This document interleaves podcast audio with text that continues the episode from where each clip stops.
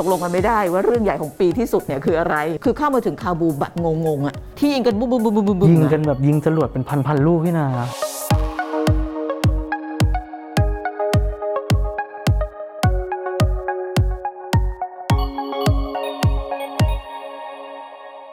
สวัสดีครับสวัสดีค่ะ ขอต้อนรับเข้าสู่ตัวต่อตัวกับกรุณาบอกคำศรีผมตัวลิตเติ้ลและตัวพี่นาพี่นามองผมด้วยตัวไม่สังเกตไหมว่าจิตเติ้ลใส่เสื้อตัว เดียวกับเมื่ออาทิตย์ที่แล้ว แต่เปลี่ยนทรงผม คือเราอะอัดสองเทป แล้วนางก็บอกว่าเดี๋ยวเปลี่ยนทรงผมนิดนึงเดี๋ยวเขาจะจำได้ ยังไงเขาก็จำได้หรือตัวคนดูไม่รู้หรอกอังั้นพี่นาใส่แว่น จะได้ดูเป็นว่าเราถ่ายคนละวันแบบปลอมตัวแบบละครไทยใช่ ต้องบอกอย่างนี้ว่าช่วงปลายปีเนี่ย เราต้องแบบว่าทำงานแบบใช่สะสมใช่ไหมเพราะว่าจะได้หยุดกัน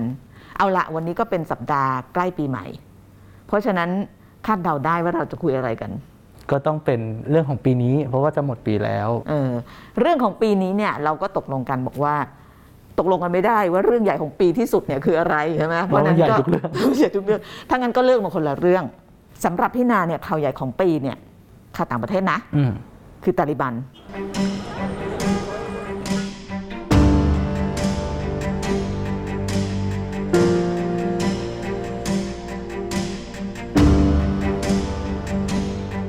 ยึดอัฟกานิสถานอ่าอืมเมื่อเดือนสิงหาคมนี้เองใช่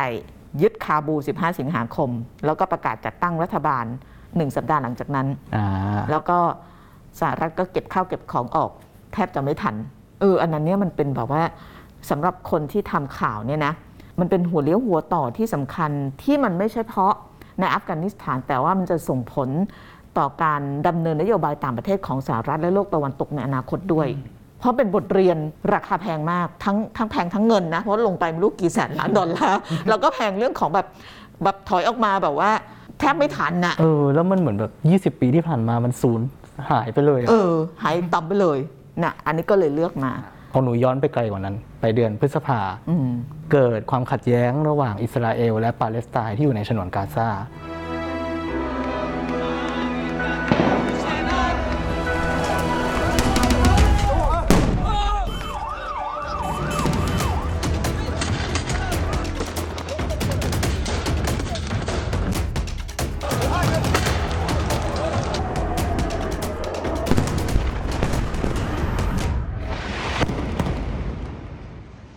งกันบุ้มบุ้มบุ้มบุ้มบุ้มยิงกันแบบยิงจรวดเป็นพันๆลูกพี่นา แล้วมีคนไทยตายด้วยสองคน ใช่ เป็น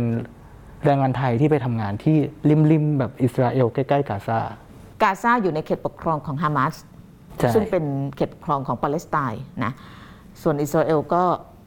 ถัดมาแล้วก็มีชายแดนเอ่อฟาร์มที่เกษตรกรไทยสองคนนี้ไปทำก็ยิ่งอยู่ตรงแนวชายแดนอิสราเอลใกล้ ๆ กับกาซาก็เลยโดนระเบิดลง ที่เลือกมาเนี่ยเพราะในความรู้สึกว่าแบบ คือภาพมันน่ากลัวมากพี่นาไม่น่าเชื่อว่าแบบปี 2021 แล้วแบบสงครามการต่อสู้จะแบบปะทุได้ง่ายและเร็วขนาดเนี้ยจากกรณีที่แบบมีความขัดแย้งกันในเยรูซาเล็ม รอปูตินก่อนอาปูตินปีหน้าได้พูดแน่เพิ่งพุ่มกับยูเครนอยู่เดี๋ยวพี่จะพ่วงให้ด้วย เอาของลิตเติ้ลก่อนแล้วกันอะถ้าบีฟสั้นๆเนอะทำอะไรสั้นๆก็คือ ช่วงเดือนพฤษภาคมเนี่ย ชาวปาเลสไตน์เนี่ยเขาถือศีลอดในเดือนรอมฎอน แล้วก็มีพิธีกรรมทางศาสนาที่ต้องทำในมัสยิดอัลอักซอร์ มัสยิดอัลอักซอร์อยู่ในนครเยรูซาเล็มฝั่งตะวันอฝั่งอกตะวันออก ซึ่งในฝั่งตะวันออกเนี่ยมันจะมีสถานที่สำคัญ ซึ่งจริง ๆ แล้วเนี่ย UN เนี่ยกำหนดให้เป็นพื้นที่ร่วมนานาชาติ เพราะว่ามันมีพื้นที่หนึ่งตารางกิโลเมตรที่เป็นที่ตั้งของสถานที่ศักดิ์สิทธิ์ของสามศาสนาใช่รวมถึงมัสยิดอัลอักซอร์ซึ่งเป็นที่เคารพ ของคนปาเลสไตน์ของคนอาหรับ เขาถือว่าเป็นสถานที่ศักดิ์สิทธิ์เลย แบบใช่ คนนอกศาสนาเนี่ยไม่ควรเข้าไป แต่ว่าตอนนั้นเนี่ยอิสราเอลเนี่ยก็ออกมาตรการควบคุมโรคไม่ให้จัดพิธีกรรม ก็ปรากฏภาพของการส่งตำรวจเข้าไป ไล่คนออกมา ยิงแก๊สน้ำตา อืม กลายเป็นภาพความรุนแรงที่เกิดขึ้น คือในเมืองเก่าเนี่ยเดี๋ยวพี่จะเล่าให้ฟังนิดนึงจะได้เห็นภาพชัด คือในเมืองเก่าเนี่ยนอกเหนือจากสถานที่ศักดิ์สิทธิ์ของศาสนาคริสต์ ยูดายแล้วก็ของอิอิสสลามลามแล้วเนี่ยในเมืองเก่าเนี่ยก็จะเป็นที่อยู่ของบรรดาคนที่อยู่มาเก่าแก่ใช่ทั้งสามศาสนาเลยมีทั้งคนคริสต์คนมุสลิมยิวอยู่ด้วยกันหมดใน Old Quarter แล้วก็อิสราเอลก็บอกว่านครเยรูซาเล็มบริเวณเนี้ยเป็นของเขา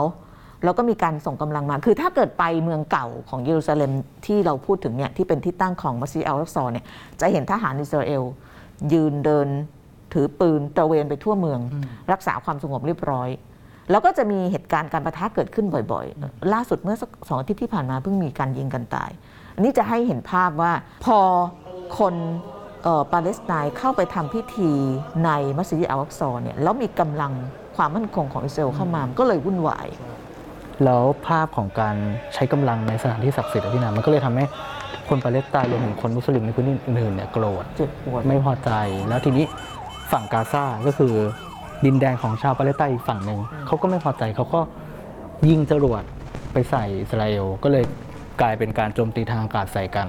คือฝั่งของเออฉนวนกาซาคนที่ปกครองก็คือฮามาสใช่ซึ่งก็มีอาวุธยุทโธปกรณ์เยอะเหมือนกัน แล้วก็ไม่พอใจอยู่แล้วเป็นทุนเดิมอะเออก็พร้อมที่จะบวก ทีนี้อิสราเอลก็สวนกลับ แต่ว่าจำนวนจรวดที่มาจากอิสราเอลเนี่ยหนาแน่นกว่าเยอะมาก เราก็เลยได้เห็นภาพอาคารในกาซาที่อยู่ดีก็มีจรวดยิงมาแล้วก็ถล่มลงมา ตึกของอัลจาซิล่าพี่นาจำได้ไหมที่ถล่มลงมาทั้งตึกเลย รวมถึงโรงเรียนโรงพยาบาลอะไรพวกนี้กี่พันเยที่ลูกหมดอะยิงแบบที่หนูอ่านล่าสุดที่เขาประเมินนะ ฝั่งกาซาเนี่ยยิงใส่อิสราเอลประมาณ 4,300 ลูก แต่ฝั่งอิสราเอลยิงมาเนี่ยไม่แน่ใจว่ากี่ลูก แต่ฝั่งอิสราเอลเนี่ยเขามีสิ่งที่เรียกว่า Iron Dome ใช่ ก็คือเป็นเหมือนกับเทคโนโลยีที่สามารถตรวจจับไอ้พวกจรวดได้ แล้วก็จะส่งจรวดอีกอันเนี่ยขึ้นไปยิงไปปะปะทะทะ มันก็จะระเบิด เป็น anti คล้ายๆ anti missileใช่ ถ้าเราดูความเสียหายนะ อันนี้คือเขาโจมตีกันแบบเนี้ยประมาณ 2 สัปดาห์ แต่ว่า 2 สัปดาห์นั้นเนี่ยฝั่งอิสราเอลเนี่ยมีผู้เสียชีวิต 12 ราย บาดเจ็บ 114 ราย แล้วก็ผู้เสียชีวิตใน 12 รายเนี่ยรวมคนไทยด้วย 2 คน แต่ฝั่งกาซาเนี่ยผู้เสียชีวิต 256 คน บาดเจ็บอีก 2,000 คนนี่นะก็คือสู้ไม่ได้อะแล้วที่ลิตเติ้ล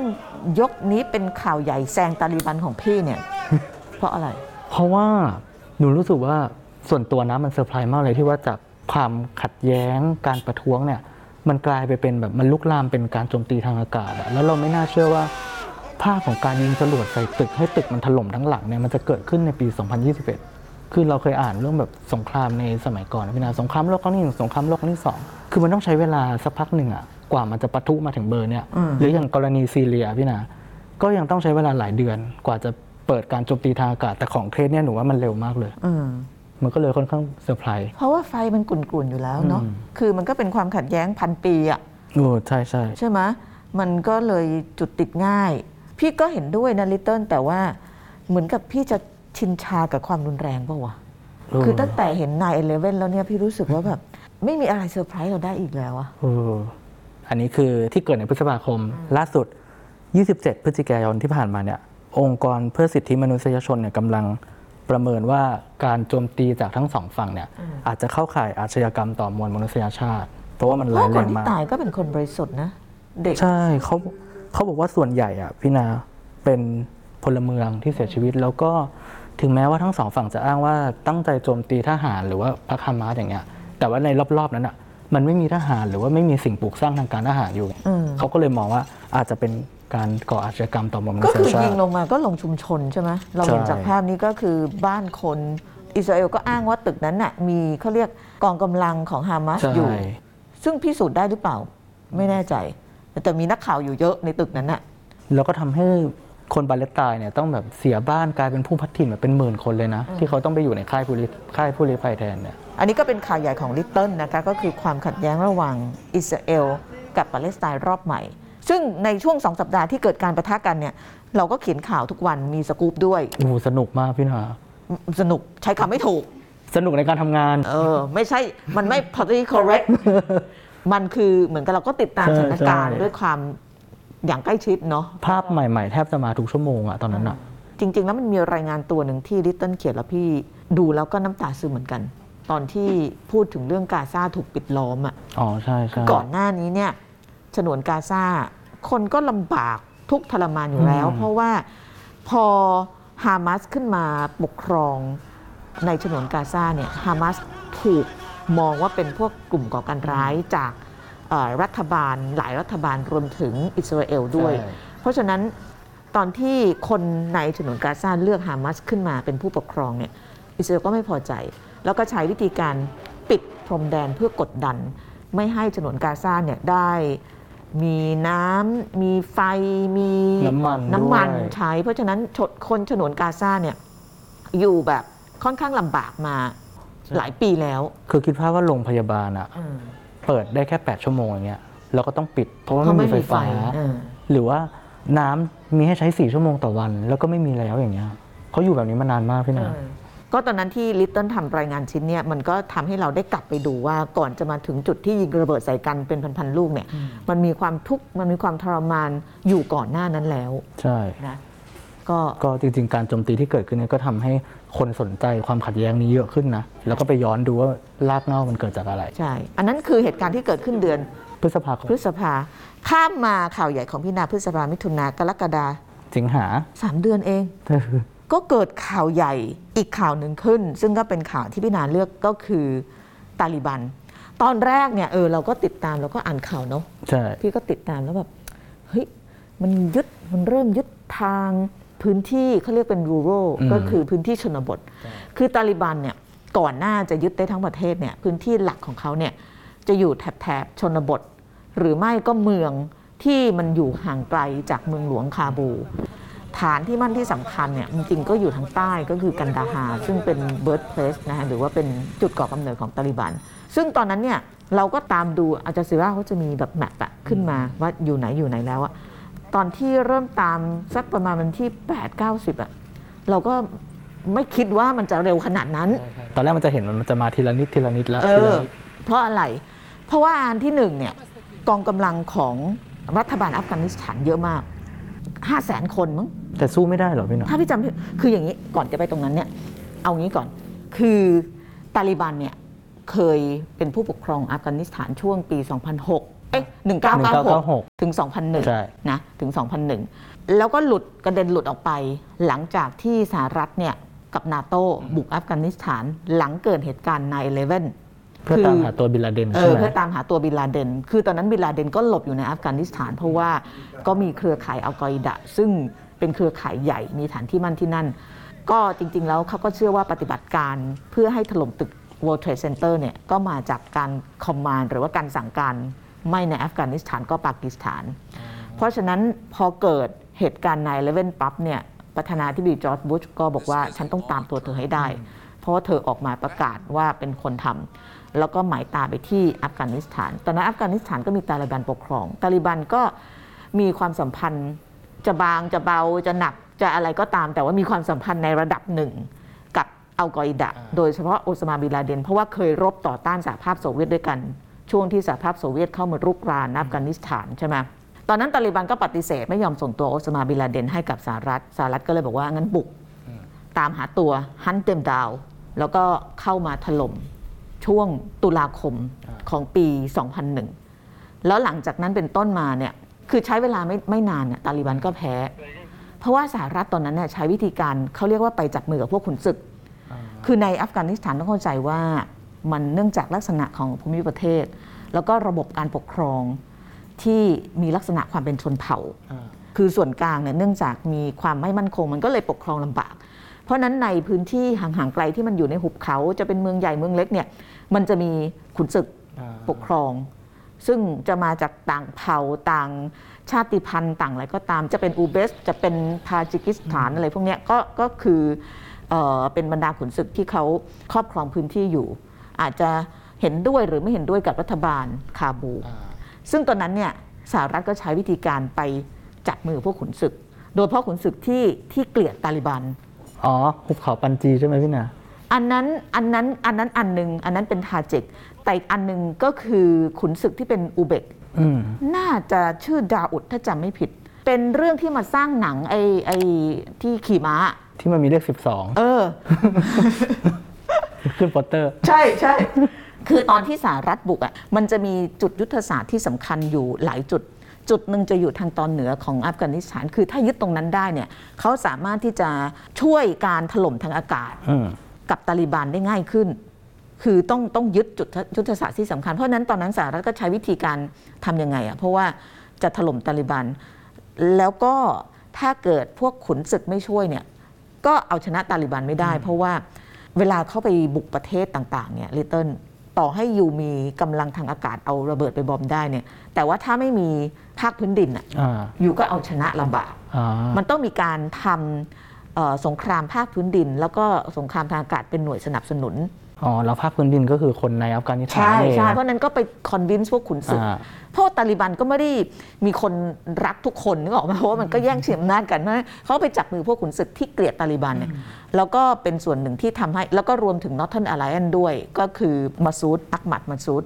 บรรดาขุนศึกพวกเนี้ยก็ช่วยสหรัฐในการขับตาลิบันออก เพราะฉะนั้นตอนที่สหรัฐเข้ามาขับตาลิบันในช่วงปี 2001 อะ มันก็ไม่ได้ยากมากในการขับออก พี่จำได้ว่าตอนนั้นนะพี่ไปปากีสถาน ปากีสถานก็เปิดน่านฟ้าให้สหรัฐเนี่ยเข้ามาเพื่อที่จะใช้เป็นฐานเข้าไปถล่มตาลิบันอืมแล้วก็อยู่ไม่กี่เดือนอะตาลิบันก็ก็ถูกปราบสหรัฐก็เข้ามาทีนี้อันเนี้ยมันน่าสนใจลิตเติ้ลเพราะว่ามันกลายเป็นคำถามมาจนถึงทุกวันนี้ ว่าต่อไปสหรัฐจะใช้วิธีการนี้ได้หรือเปล่าอืมพอจัดการ regime ได้แล้วเนี่ยเขาก็มาจัดระบบแต่งตัวให้กับอัฟกานิสถานใหม่ การแต่งตัวเนี่ยสหรัฐจะแต่งตัวให้อัฟกานิสถานเป็นสิ่งที่เรียกว่าระบอบประชาธิปไตย นั่นก็คือมีรัฐธรรมนูญ มีการเลือกตั้ง มีผู้นำที่มาจากการเลือกตั้ง มีสถาบันศาลเสริญต่าง ๆอะไรเงี้ยเพราะฉะนั้นตอนนั้นสหรัฐสิ่งที่สหรัฐทำเนี่ยก็คือการเอาพวก ขุนศึกทั้งหลายเนี่ยมา แล้วก็มานั่งคุยกันที่ตีกันที่อะไรกันเนี่ยนั่งคุยกัน ร่างรัฐธรรมนูญ เพื่อนำไปสู่การเลือกตั้ง แล้วก็ได้ฮามิดคาไซมาเป็นประธานาธิบดีคนแรก อันนี้คือสิ่งที่สหรัฐทำอีกอันหนึ่งที่สหรัฐทำก็คือการสร้างอินฟราสตรักเจอร์เพื่อนพี่เนี่ยเป็น contractor พี่เคยคุยเขาวันหนึ่งพี่ถามว่าตอนนี้อยู่อยู่ไหนบอกอยู่อัฟกานิสถานพี่ทำอะไรพี่ทำถนน คืออัฟกานิสถานเนี่ยถ้าเราดูเนี่ย ในบรรดาขุนศึกต่างๆ ที่ปกครองเมืองเนี่ยมันจะมีลักษณะเป็นกลมๆแบบเนี้ยจากเหนือมาตะวันออกใต้ตะวันตกอะไรเงี้ยแล้วเขาบอกปัญหาอันหนึ่งที่สำคัญที่ผ่านมาที่ทำให้สหรัฐตอนนั้นน่ะที่สนับสนุนฮามิดคาไซในการปกครองบรรดาเมืองต่างๆ ที่อยู่ห่างไกลออกไปเนี่ยคือการเข้าไม่ถึงพื้นที่นั้น เขาก็เลยมี project ใหญ่มโหฬารมากของสหรัฐที่ ใช้คนมาทำถนนที่เรียกว่า ring road ก็คือเชื่อม คือเขาเชื่อว่าถ้าเกิดมันมี infrastructure ที่เชื่อมต่างๆเข้าเอ่อเมืองต่างๆสำคัญเข้าได้แล้วเนี่ยมันจะทำให้การทำงานของพันธมิตร ในการที่จะเข้าไปช่วยเหลือประชาชนไป convince ประชาชนว่าเธออย่าไปอยู่กับตาลิบันมาอยู่กับฉันเถการอะเมืองก็จะดีขึ้นง่ายขึ้นเออสหรัฐก็ทำเห็นปะหลายอย่างที่สหรัฐทำอันหนึ่งก็คือทำรัฐธรรมนูญเลือกตั้งอันที่สองสร้าง infrastructure อันที่สามก็คือไปช่วย สร้างกองทัพของอัฟกานิสถานให้แข็งแรง จะได้สู้กับตาลิบัน เพราะตาลิบันหลุดจากอำนาจแต่ไม่ไม่หายไป ก็คือหนีไปกบดานแล้วก็พร้อมจะกลับมาได้ทุกเมื่อเรื่องเราพิสูจน์แล้วว่ากลับมาได้จริง ๆ ทีนี้งานหลักๆ ที่สหรัฐทำมีสามอย่าง ซึ่งก็ล้มเหลวหมดทุกอย่างอืมอันที่หนึ่งเนี่ยเอาเรื่องสร้างกองทัพก่อนเอาเรื่องเดียวดีกว่าเรื่องสร้างกองทัพ เพราะว่าที่จะพูดเรื่องกองทัพอันเดียวเนี่ยเพราะว่า มาตอบคำถามอันแรกว่าทำไมถึงแพ้ง่ายจังอืมตอนนั้นเนี่ยในอัฟกานิสถานเนี่ยมีทหารนะที่สหรัฐไปฝึกซ้อมให้ทั้งหมด3 0 0แสนนายเยอะนั่นน่ะ เยอะสามแสนนายนี่เยอะมากสหรัฐเนี่ยเงินงบประมาณ 20 ปีที่ลงไปไม่รู้กี่ล้านล้านดอลลาร์สหรัฐจำนวนมากเนี่ยใช้ไปกับการเทรนพวกทหาร ซื้ออาวุธ ยุทโธปกรณ์ทั้งเครื่องบินรถเกราะรถทางอะไรเงี้ยให้หมดเลย จุดประสงค์ก็คือให้กองทัพอัฟกานิสถานแข็งแรง แล้ววันหนึ่งสหรัฐก็เพราะรู้ว่าอยู่ตลอดไปไม่ได้ ยังไงวันหนึ่งตัวเองก็ต้องถอนตัวมันแล้ว กองกำลังอัฟกานิสถานต้องทำหน้าที่ป้องกันสิ่งที่สหรัฐทิ้งไว้ให้ได้ ไม่ว่าจะเป็นการเลือกตั้งไม่ว่าจะเป็นผู้นำที่มาจากการเลือกตั้งหรืออะไรก็ตามป้องกันไม่ให้ตาลิบันกลับมา แล้วก็ป้องกันไม่ให้กลุ่มก่อการร้ายเนี่ยก่อตัวขึ้นมาทำร้ายโลกตะวันตกอีก แต่ในบรรดาทหาร3 0 0แสนนายเนี่ยปรากฏว่าที่รบได้จริงๆเนี่ยมีไม่กี่หมื่นทำไมล่ะพี่นาฏเพราะว่าการคอร์รัปชันอ๋อเพราะว่าสหรัฐเนี่ยให้เงินเดือนด้วย แล้วเขาบอกในในสามแสนนายเนี่ยมีเขาเรียกเป็น ghost soldier ก็คือเป็นทหารผีอะก็คือไม่ได้มีตัวตนจริงๆอะอ๋อ มีแต่ตัวเลข มีแต่ตัวเลขเพื่อมาเอาเงินเดือนอ่าแล้วก็เอ่อจำนวนมากก็ไม่ได้รู้สึกว่าจะต้องพักดี กับฮามิดคาไซ เพราะว่าในรัฐบาลเองเนี่ยมันก็มีมันก็ปกครองยากอะ่ะเนื่องจากมันมีหลายกลุ่มหลายก็ขุนศึกเอาเข้าจริงๆเนี่ยก็จับมือกันชั่วคราว แล้วเสร็จแล้วก็มาขัดแย้งกันเรื่องของอำนาจแล้วก็ผลประโยชน์ มันก็เลยทำให้รัฐบาลอัฟกานิสถานที่มาจากการเลือกตั้งเนี่ยมันไม่เคยไม่เคยมั่นคง แล้วพอไม่มั่นคงมันก็ส่งผลไปที่อื่น อย่างในกองทัพก็มีการคอร์รัปชันเยอะ อย่างเช่น ลิตเติ้ลมีทหารอยู่ร้อยหนึ่งอะลิตเติ้ลเขียนไป 200 ใครจะมันตรวจได้วะใช่ไหม สมมติพี่อยู่จังหวัดอะไรที่มันห่างไปแล้วถนนยังไม่ถึงอะเออถูกไหมก็เลยเป็นเหตุผลว่าทำไมตาลิบันตีแตกได้ง่าย ถูกเพราะว่าจะลบทำไมล่ะฉันลบเพื่อใคร เออเออคือมันไม่ได้มีความรู้สึกว่าฉันจะต้องปกป้อง เพราะว่าจำนวนมากก็ไม่ได้เห็นด้วยกับสหรัฐ เพราะฉะนั้นก็ตอบคำถามว่าทำไมเนี่ยตาลิบันถึงยึดได้แบบง่ายดายแทบจะไม่มีงานต่อสู้เลย คือเข้ามาถึงคาบูแบบงงๆอะ จำได้ไหมรถเข้ามาเลย เออ ตอนที่มาถึงคาบูลที่ 15 สิงหา ไอ้พวกตาลิบันก็ล้อมอยู่นอกเมือง แล้วบอกว่าฉันจะยังไม่เข้าไปนะจ๊ะ ฉันจะส่งตัวแทนไปเจรจากับรัฐบาลเอ่อในทำเนียบก่อนอืมแล้วอยู่ๆประธานาธิบดีอัชรัฟก็หายไป ไม่อยู่แล้วตาลิบันก็เลยบอกว่าฉันก็ต้องบังถูกบังคับโดยสถานการณ์ให้เข้าไป เพราะว่าถ้าเกิดไม่เข้าไปมันจะเกิดความกรียุคจราจนเออเพราะว่านึกดูว่าถ้าเกิดรัฐบาลไม่อยู่ผู้นำหายไป สิ่งที่มันจะเกิดขึ้นก็คือการปล้นสะดม คนมันต้องหาเอาตัวรอด พอไม่มีทหารไม่มีตำรวจรักษาความสงบเรียบร้อยเนี่ยมันจะจะเหมือนอิรักตอนที่ซัดดัมตายอะอ่ามันจะเกิดเป็นภาพของความโกลาหลเพราะฉะนั้นตาลิบันรู้ตาลิบันก็เลยเอาคนของตัวเองเนี่ยเข้าไป เราถึงไม่เห็นภาพของความโกลาหลเหมือนกับที่เกิดขึ้นในอิรักใช่ใช่มันไม่มีทหารออกมาสู้ไม่มีเลยไม่มีฐานบังสู้เพราะว่าตาลิบันก็มีอาวุธมีอะไร แล้วก็คุมความสงบได้ อันหนึ่งที่ตาลิบันทำได้ก็คือ มันไม่มีการสู้รบ ไม่มีการยิงกันกลางเมือง ไม่มีการปล้นฆ่าปล้นสะดม ถ้าเกิดใครเปรียบเทียบกับอิรักตอนซัดดัมตายนี่คนละเรื่องกันอืมพี่ก็นั่งดูแล้วเอออืมมันดูยึดได้ง่ายๆอะง่ายนะอย่างนี้เชียวเหรอวะ แล้วสหรัฐก็ต้องลุกลี้ลุกลนขนคนขนของออก แล้วก็เกิด ISIS K ใช่ใช่อันนี้ก็ไม่เล่าก็คงตามกันหมดแล้วเพียงแต่ว่าจะปิดท้ายตรงนี้นิดหนึ่งว่าทำไมพี่คิดว่ามันเป็นข่าวใหญ่นอกเหนือจากการเห็นการถอนตัวอย่างลุกลี้ลุกลนของสหรัฐและนาโต แล้วก็การที่ตาลิบัน คือเราก็ fascinate เพราะว่าการเมืองในอัฟกานิสถานเนี่ยพอไปอ่านลงลึกๆเนี่ยมัน layer มันเยอะมาก แล้วมันก็ทำให้เราเห็นการเมืองโลก เพราะว่าผู้เล่นเนี่ยมันเยอะมันไม่ใช่มีเฉพาะ สหรัฐนาโตอัฟกานิสถานมันมีปากีสถานไม่มีแบบ คือมันเป็นเวทีโลกย่อมๆเลยตรงนั้นอะที่งัดข้อกันอะอันนั้นหนึ่งที่หนึ่งอันที่สองที่พี่คิดว่าเป็นเรื่องใหญ่เนี่ยเพราะว่าพี่ว่ามันจะเป็นทิศทางต่อจากนี้ไปเนี่ยอนาคต ว่าโลกตะวันตกนาโตสหรัฐสหภาพยุโรปอะต่อไปในการ engage หรือการเกี่ยวข้องกับกิจการในประเทศที่ตัวเองคิดว่าควรจะเข้าไปเกี่ยวข้องเนี่ยมันอาจจะมีการเปลี่ยนแปลง เพราะว่าบทเรียนจากอัฟกานิสถานที่ออกมาแบบนี้เนี่ย มันทำให้พี่ถามว่าเออปีหน้าถ้ามีเรื่องใหญ่ อย่างยกตัวอย่างรัสเซียที่จะบุกยูเครนเนี่ย ถ้าบุกจริงๆเนี่ยนาโตจะทำอะไรแปลว่าเขาต้องคิดอีกขั้นใช่ไหมว่าใช่ก่อนที่จะเข้าไปช่วยใช่หรือจะไม่เข้าไปช่วยดี เขาจะไม่ใช้แบบรูปแบบที่เคยทำอย่างในอิรักและอัฟกานิสถานแล้วเพราะว่าอิรักก็ล้มเหลวอิรักก็เข้าแบบอัฟกานิสถานเนี่ยอิรักก็คือถล่ม อ่าอิรักนี่ก็คือ pattern เดียวกันเลย ในอัฟกานิสถานเนี่ยไปจับมือกับพวกขุนศึก ในอิรักเนี่ยไปจับมือกับพวกเคิร์ดที่อยู่ทางเหนือ พวกเพชเมอร์กาให้ช่วยรบภาคพื้นดินอืมเออพี่ไปตามพวกเขามา แล้วสหรัฐก็เอาเครื่องบินถล่มคือช่วยทางอากาศ จนกระทั่งชนะ เอาซัดดัมออกได้ แล้วก็ เขียนรัฐธรรมนูญแล้วก็จัดตั้งรัฐบาล แล้วก็วุ่นวายจนถึงทุกวันนี้ แล้วสหรัฐก็ต้องถอนทหารออกเออเออใช่ pattern เดียวกันไหมแบบเดียวกันเลย ทีนี้คำถามก็คือว่าถ้าในอนาคตอันใกล้เนี่ยซึ่งมันมีแนวโน้มสูงมากว่ารัสเซียจะบุกยูเครนเนี่ยสหรัฐกับนาโตจะทำยังไงอืมหรือว่าพอมันเป็นเรื่องภายในของเขาก็ปล่อยให้เป็นเรื่องของเขา ไม่ได้เพราะว่า สหรัฐไม่คิดว่าเป็นเรื่องภายใน แล้วก็มันไม่ใช่เรื่องภายในมันเป็นความมั่นคงโลกอ่ารัสเซียรัสเซียบุกยูเครนไม่ใช่เรื่องของรัสเซียกับยูเครนอ่าเพราะว่าสหภาพยุโรปรู้สึกว่าไม่ได้ เพราะว่าก็ถ้าเขาบุกยูเครนได้อนะคนเขาก็บุกที่อื่นได้ใช่ไหมถูกเขาคงไม่สามารถที่จะยอมรับการทำแบบนี้ได้ แต่ว่าจะจะทำยังไง จะส่งทหารไปช่วยก็เละตุ้มเป๊ะ คือก็จะไปรีจิมเชงปูตินไม่มีทางอะ่ะจะไปทำกับปูตินเหมือนกับทำกับซัดดัม ไม่ไม่ได้ไงมันคนละแบบคนละแนวเลยอะก็น่าสนใจว่าหลังจากบทเรียนในอัฟกานิสถานกับตาลิบัน ซึ่งก่อนหน้านั้นกับกับอิรักแล้วเนี่ยปีหน้าเนี่ยถ้ามันมีเรื่องแบบนี้ขึ้นอีกเนี่ยประชาคมโลกจะทำยังไง จะยืนทำตาปิบๆเหมือนตอนไครเมียหรือเปล่า สิ่งที่เกิดในอัฟกันเนี่ยมันมีผลกระทบถูต่อกต้อง การเมืองโลกเยอะมากนะพี่นะพี่ก็เลยบอกว่าข่าวนี้เป็นข่าวใหญ่ อืมอ่านั้นรอติดตาม รอติดตามเนาะ เอาละค่ะ วันนี้ข่าวใหญ่ของเราสองคน ช่วยกันโหวตนะคะ แล้วก็ถ้าอยากดูก็ไปดูย้อนหลังได้อ่านะใช่เพราะว่าตัวต่อตัวเคยเล่าทั้งสองตอนนี้มาแล้ว ถูกต้องค่ะ แล้วก็ครับถ้าเกิดยังไงก็ใน YouTube ก็มีสารคดีด้วยเนาะใช่ดีสั้นเรื่องพวกนี้ที่เราเคยทำไว้สะสมไว้ใช่นะเผื่อวันหยุดปีใหม่ใครไม่ได้ไปไหนก็อยู่กับเล่าเรื่องรอบโลกได้ครับ ค่ะ สวัสดีครับค่ะ